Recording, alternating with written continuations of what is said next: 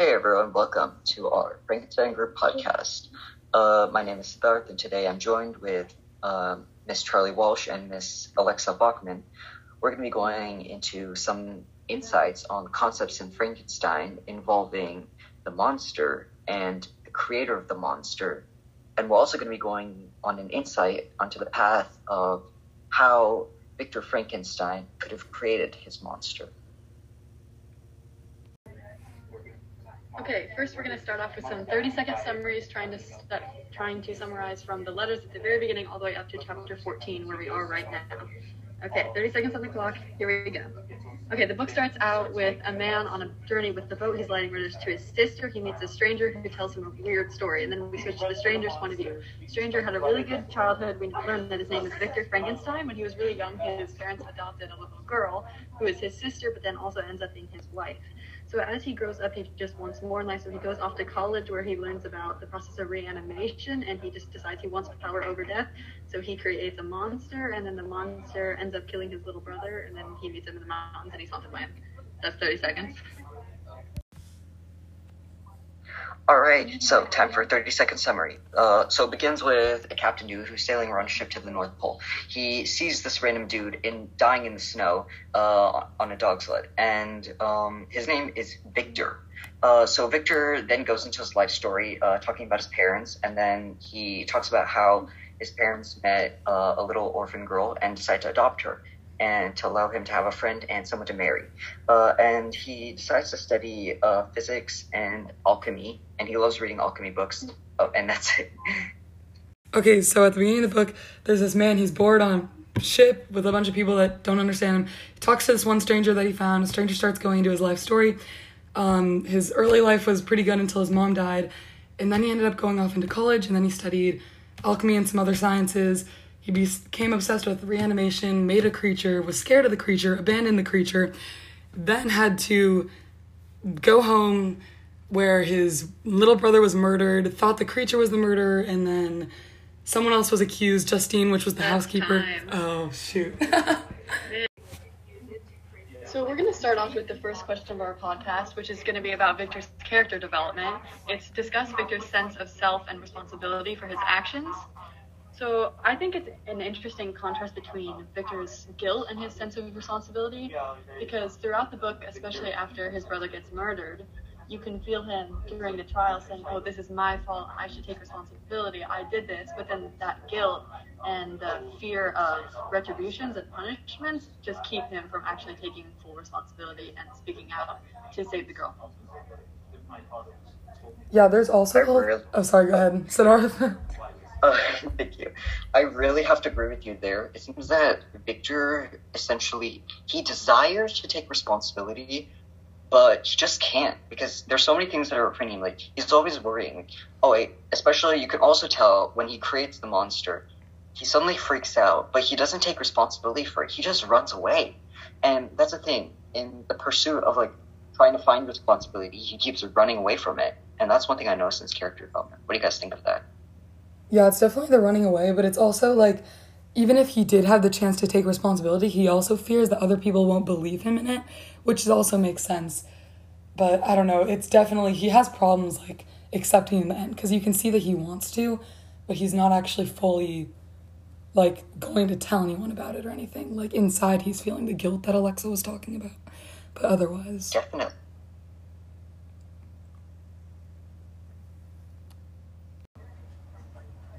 I think it's also interesting to look at how Victor's sense of kind of self confidence um, develops and changes throughout the story. Because in the beginning, when he's a boy, he just has all this curiosity and he's always learning and through college really applying himself and, and wants to be the best that he can be. And then after he creates the monster, it just kind of like rents, wrecks his self confidence. And all of a sudden, he doesn't want to do anything new or change anything because he's afraid of what the consequences will be. Yeah, he definitely gained confidence in the beginning through his like studying and accomplishment, but as soon as like you said, as soon as he made the monster and stuff, he kind of lost all that because then there's a distrust in yourself too. It's almost as if he was like working so hard towards something that he thought he was going to be great. But when he actually accomplished it, he was just disappointed with the results and he was horrified that he failed. Like his self failure. He was the whole time he was so confident about creating something incredible, but when he created the monster and failed at it, he failed himself, and he just completely lost all his confidence. Yeah, that's a really good point. Like he put too much of himself in his like pride for his knowledge, so when that went away, he completely loses himself. Yeah, definitely. okay, so another thing I saw with his sense of self was that he tended to throw himself into his studies, kind of like how Siddharth said that he put himself a lot into that one like accomplishment and getting reanimation. But he also seemed to neglect certain things like his family life when he was in like the two years off in college and stuff. So I feel like that ends up stemming to a lot of other things because we see later that he struggles like to make connection with his monster and he's afraid of it. He also struggled to make connection with his family in itself. So I feel like that could have something to do with like the reflection of how he creates relationships with others. Yeah, he also barely maintains his health. It's kind of sad to watch. Yeah. He's so focused on doing something that he puts his life into it. And then he doesn't even eat, sleep properly, so much so to the point that his friends and family have to take care of them. Yeah, I think that's where those vacations come in too, because he pours so much of himself into whatever he's doing. Like he, like when he's grieving, he's just fully, like just wrecked, and his dad tells him like you need to get out on a vacation and like reconnect and um, put less of yourself, like spread yourself around so you don't get burned out so easily. Okay, so now we're moving on to question two, which is regarding the poem and how it relates to Victor and his monster in the novel. Okay, so one thing that I see like conflicting between the two things is the poem is trying to reiterate the like importance and beauty of nature and how much you can learn from it, whereas Victor is so set on his like scientific research and study and reanimation, which is pretty much going against the laws of nature. So you can see a big conflict there in between the whole idea of like the romanticism of like nature and the sublime and stuff. And then there's Victor who is faced with completely like rewriting the laws of nature, but then also he takes all these like breaks and stuff where he's back in nature and that seems to like rejuvenate him, I guess. I don't know, but it's kind of weird how that's like there's that contrast between the two even though this is uh, like written in a period of such like the glorification of nature and stuff yeah that's a really good point. I didn't i didn't pick up on that contrast the first time around. I think the main thing i kind of picked up on which is you kind of said too is especially that first line says up up my friend and clear your looks. Why all this toil and trouble? And it's discussing like going to nature to escape your troubles. And that's what victor does multiple times throughout the book. Whenever he's struggling is he goes to nature and he just learns to appreciate it and focus on that instead of what's going on in his life so essentially the concept of nature i do agree with you. What victor frankenstein does is essentially play with natural order. And connecting to this to the poem essentially um, what Victor Frankenstein does, the poem is essentially like speaking about naturalism and focusing on the natural aspects and respecting it and rejecting trying to force humanity on nature. But what Victor Frankenstein just completely defies the law of nature. And that's essentially like what nature's role has in this. Since he defies nature, it just completely changes everything. And nature essentially has a role of keeping order in the society yeah, another thing that kind of like lines up with the poem is just when it talks about books in like a negative connotation, kind of, that kind of also can like, I don't know, reflect the idea that after all the studying and stuff, he only managed to make something that, like the monster that ended up feeling lonely and ended up hurting others, stuff like that, which can kind of like relate back to the idea that the books are only adding something worse. But then when, like we all talked about how when he goes out in nature, that's when he ends up actually like finding himself again or like I don't know, regaining his strength. So I feel like uh, in the end you might actually see like more being gained from nature, kind of like the poems talking about, rather than all of his studying and like going to like the college and the mentors and stuff like that. Yeah, I think that's something I found in my life. I personally disagree with though, is the like the belief that you learn more from nature than you do from modern technology. And I think maybe this stems from a time where now we have so much technology that it's crazy to say that you learn more from um, nature than you do from technology. But I just think it's an interesting standpoint that the author is so convinced that nature is, you know, all giving and the good of everything, and they have such a distaste for science and art. Yeah.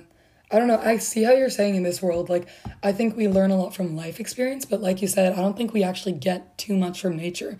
Like, I don't know, we go out to like hike and stuff. Like, it's a nice, like, way to like stabilize your mental health and stuff, but I don't think we're actually learning too much because, like you said, with technology, everything's already at like the tip of our fingers. So, Yeah, actually, I want to sort of connect that to real life, essentially. Uh, personally, if you like in reality, like the, the ideals and concepts expressed in the poem and the book, they're really romantic. They're uh, there are all these romanticism movements and really romantic ideas. We're essentially focusing on nature. But I mean, like, essentially makes defying nature look like a bad thing. But is it really a bad thing? Is defying nature a bad thing? Because sometimes we have to defy nature. If we don't defy nature, then we don't have things like hospitals, legal systems, or other important things which we need to function today. So is defying nature really a bad thing? yeah. Yeah, I completely agree with you there. It's like we've we've gotten so much from escaping the sicknesses and the things that come from nature. It's like seems like it's better for us to rely more on technology than on nature. Yeah, it seems like when you look at it, we got how far we did in our like human development and just all of our achievements through exactly what you're talking about, like ignoring or defying nature. Yeah. I think I can see though how because when Romanticism and this poem was written, it was in the 1800s, right? Yeah, so they didn't have the access to that stuff like we Yeah, it's like they didn't have good technology, and they could, probably couldn't even imagine like the reaches of technology that we have now. So it seems how you, I see how you could be more tilted to thinking that nature is the better way to go. Yeah, definitely. Mm-hmm. So essentially, I have like one more follow up question for this one. How can we essentially form a society in which we can have nature and technology in harmony, we can have nature and humanity in harmony without ending with consequences as seen with the monster in Frankenstein? How can we do that?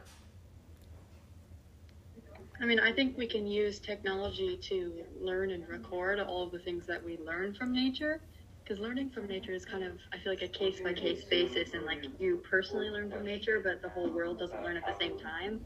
So you can take what you've learned and maybe, you know, post it somewhere or do something to get the word out and to just spread knowledge that you gain. Yeah, and there's whole like a lot of the things that we like we were talking about like medical advancements and stuff. A lot of that comes like even though it's our innovation and we're kind of trying to avoid death, so it may seem like going against nature, but a lot of the remedies we create do come from natural substances.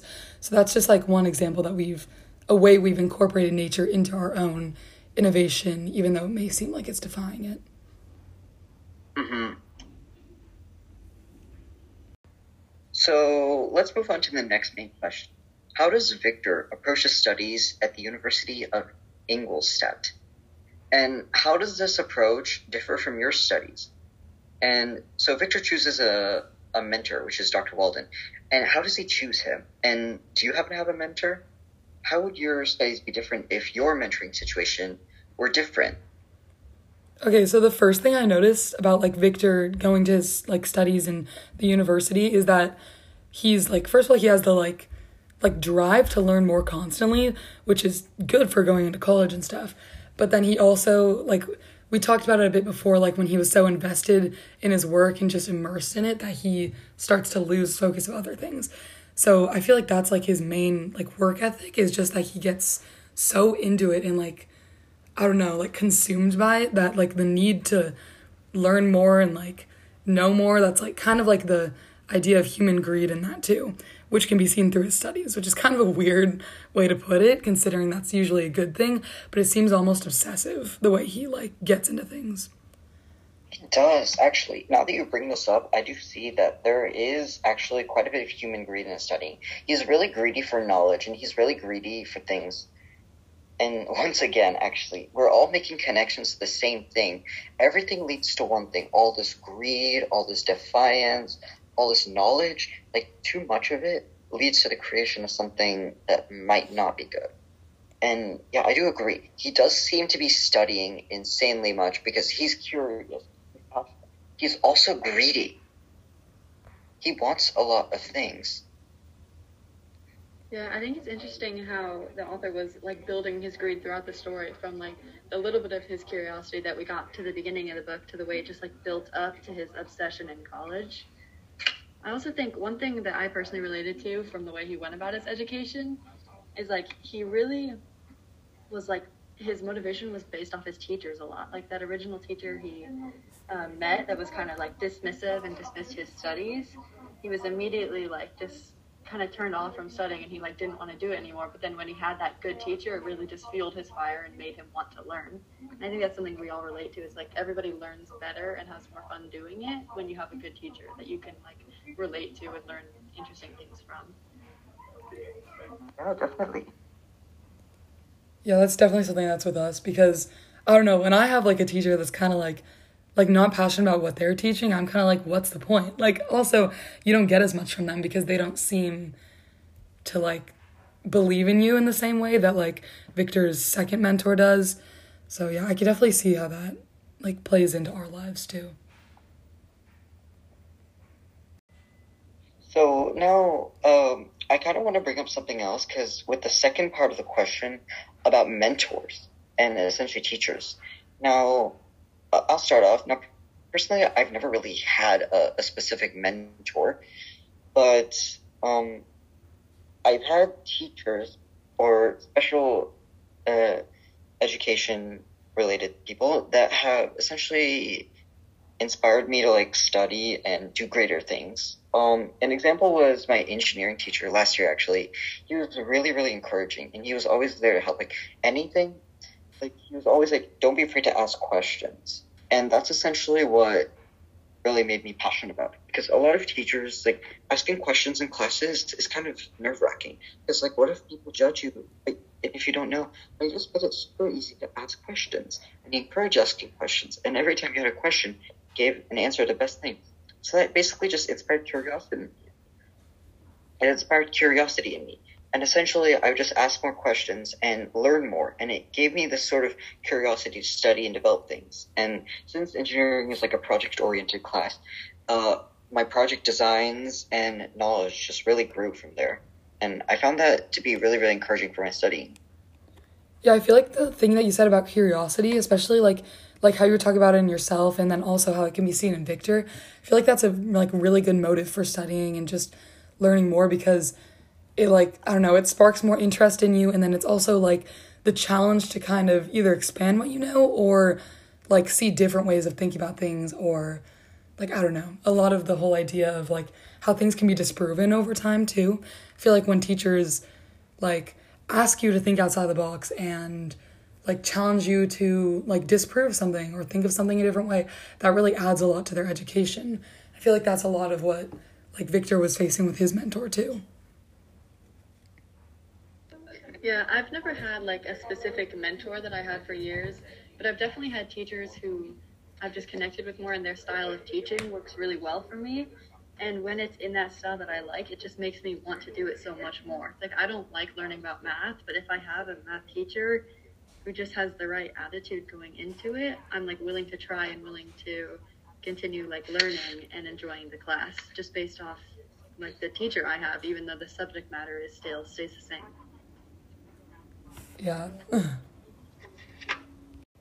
so the last question we're going to talk about is how does this portion of the reading develop the creature as a character and like what does it suggest about what it means to be human? Personally, the bit of creature telling a story was my favorite part of the book so far I just think it was really interesting to see how he goes from being this thing that we just consider like a monster to we see him like feeling empathy for the people that he's with and helping them out and just like learning from them. And we see his like curious side and it makes him a lot more like human feeling. And we we feel his feelings versus just viewing him as this gross monster. Yeah. Over time, the development of the creature turns from what is supposedly a monster to something that is more human than the human that created him. What does that say about the monster? What does it say about humans? The monster sees people and learns to be more human than its creator ever was. Even like he's learning to be more human, but you also see like he talks about how as soon as he was like brought into the world and stuff, he automatically like and how he was rejected and stuff. That like I feel like that just really brings in like a large idea that like the loneliness that he faced and stuff because that's such a human emotion and that's not even something that he had to watch to develop. It's something that he automatically felt after like feeling the initial rejection of Victor. So I feel like that's like a mm-hmm. really big like part in setting up the rest because he just after this he just faces like so much just like loneliness and exclusion just because of the way that he looks, which also can bring up a theme in real life. So I feel like it's interesting to look at it that way. Yeah, I think something that really, like what you were saying, really shows his humanity is like his craving to just be a part of a community. Like from the very beginning, he sees other people and he goes to them to try to learn from them. And he always talks about how he feels like he's a part of that family that lives in the cabin. And I think that's a big part of what it does mean to be human is just to have people that you bond with and that you care for, even if you know, he doesn't really know them, but he still tries to provide that wood for them and he still doesn't eat that food. And it really just that sense of community, I think, is a lot of what it means to be human. So essentially, uh, on the topic of emotions and loneliness, there are a lot of things that um, there are a lot of funny things that essentially uh, Victor Frankenstein doesn't feel, while um, the monster does feel. The monster feels empathy. The monster's caring. But one thing I noticed about Victor Frankenstein is he's barely any of those. What if Victor Frankenstein is like the true monster? What if Victor Frankenstein is the monster? And Frankenstein's essential, and the monster is just a representation of like how even monsters can be more human, and that humans are true monsters. Yeah, I wouldn't say he lacks empathy necessarily, just because there's the whole like when William was murdered, he like yeah. felt really bad about that, and then when Justine was convicted, there was the whole like he felt responsible and stuff. Like he lacks taking action on his emotions, but I still feel like he has the empathy and stuff, even if it's not as strong as we see in the creature towards his past. Like yeah, that's chapters. true. He yeah. oh he only has empathy for things that he perceives to be. Uh, he only has empathy for things he perceives to be good. For things that he perceives to be bad, he just shuts it out of his life. Yeah, like the creature. Mm-hmm. Yeah, I think the creature's curiosity really shows too about not not curiosity, but almost like confidence in things that he doesn't understand because where Victor creates this creature that he doesn't understand and he's afraid of, he just immediately runs away and tries to distance himself from it. But where creature is like, oh, I want to know who my father is and I'm my father, my creator. And he just is confident that he wants the answers, that he's willing to risk trying to meet up with Victor and trying to understand him.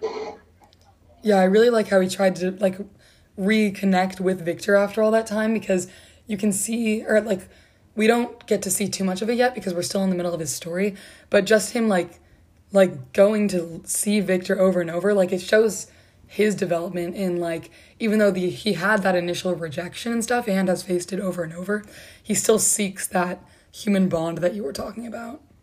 So yeah, I think it's interesting how Creature tells his story because it, it, I feel like it elicits some, I don't know what word I was going for. I feel like it brings so much more like empathy out of me because I already like Creature more than I like Victor. Yeah. I feel like Victor is constantly coming up with excuses for his actions and he's kind of an annoying main character. Versus Creature, I'm like, oh, like this guy's interesting. He's he's curious and he has empathy and he's hardworking and I just like him more. And you just like feel bad for him because you know, like I don't know, loneliness is something that's like that's a big struggle.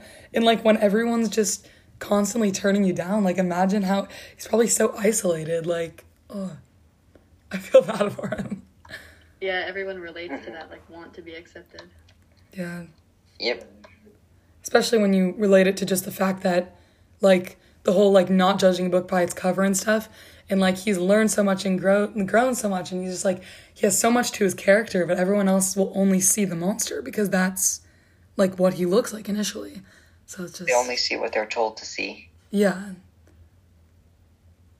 Yeah, it's another like widespread kind of like I don't know, not like propaganda, but you know, just like the kind of like like image that you put out to others and like that everyone just kind of decides upon. It definitely is affecting him. So yeah. All right, so thanks for joining us today. We had a lot of fun with this podcast. It's pretty interesting hearing everyone's opinions. Thank you for joining us.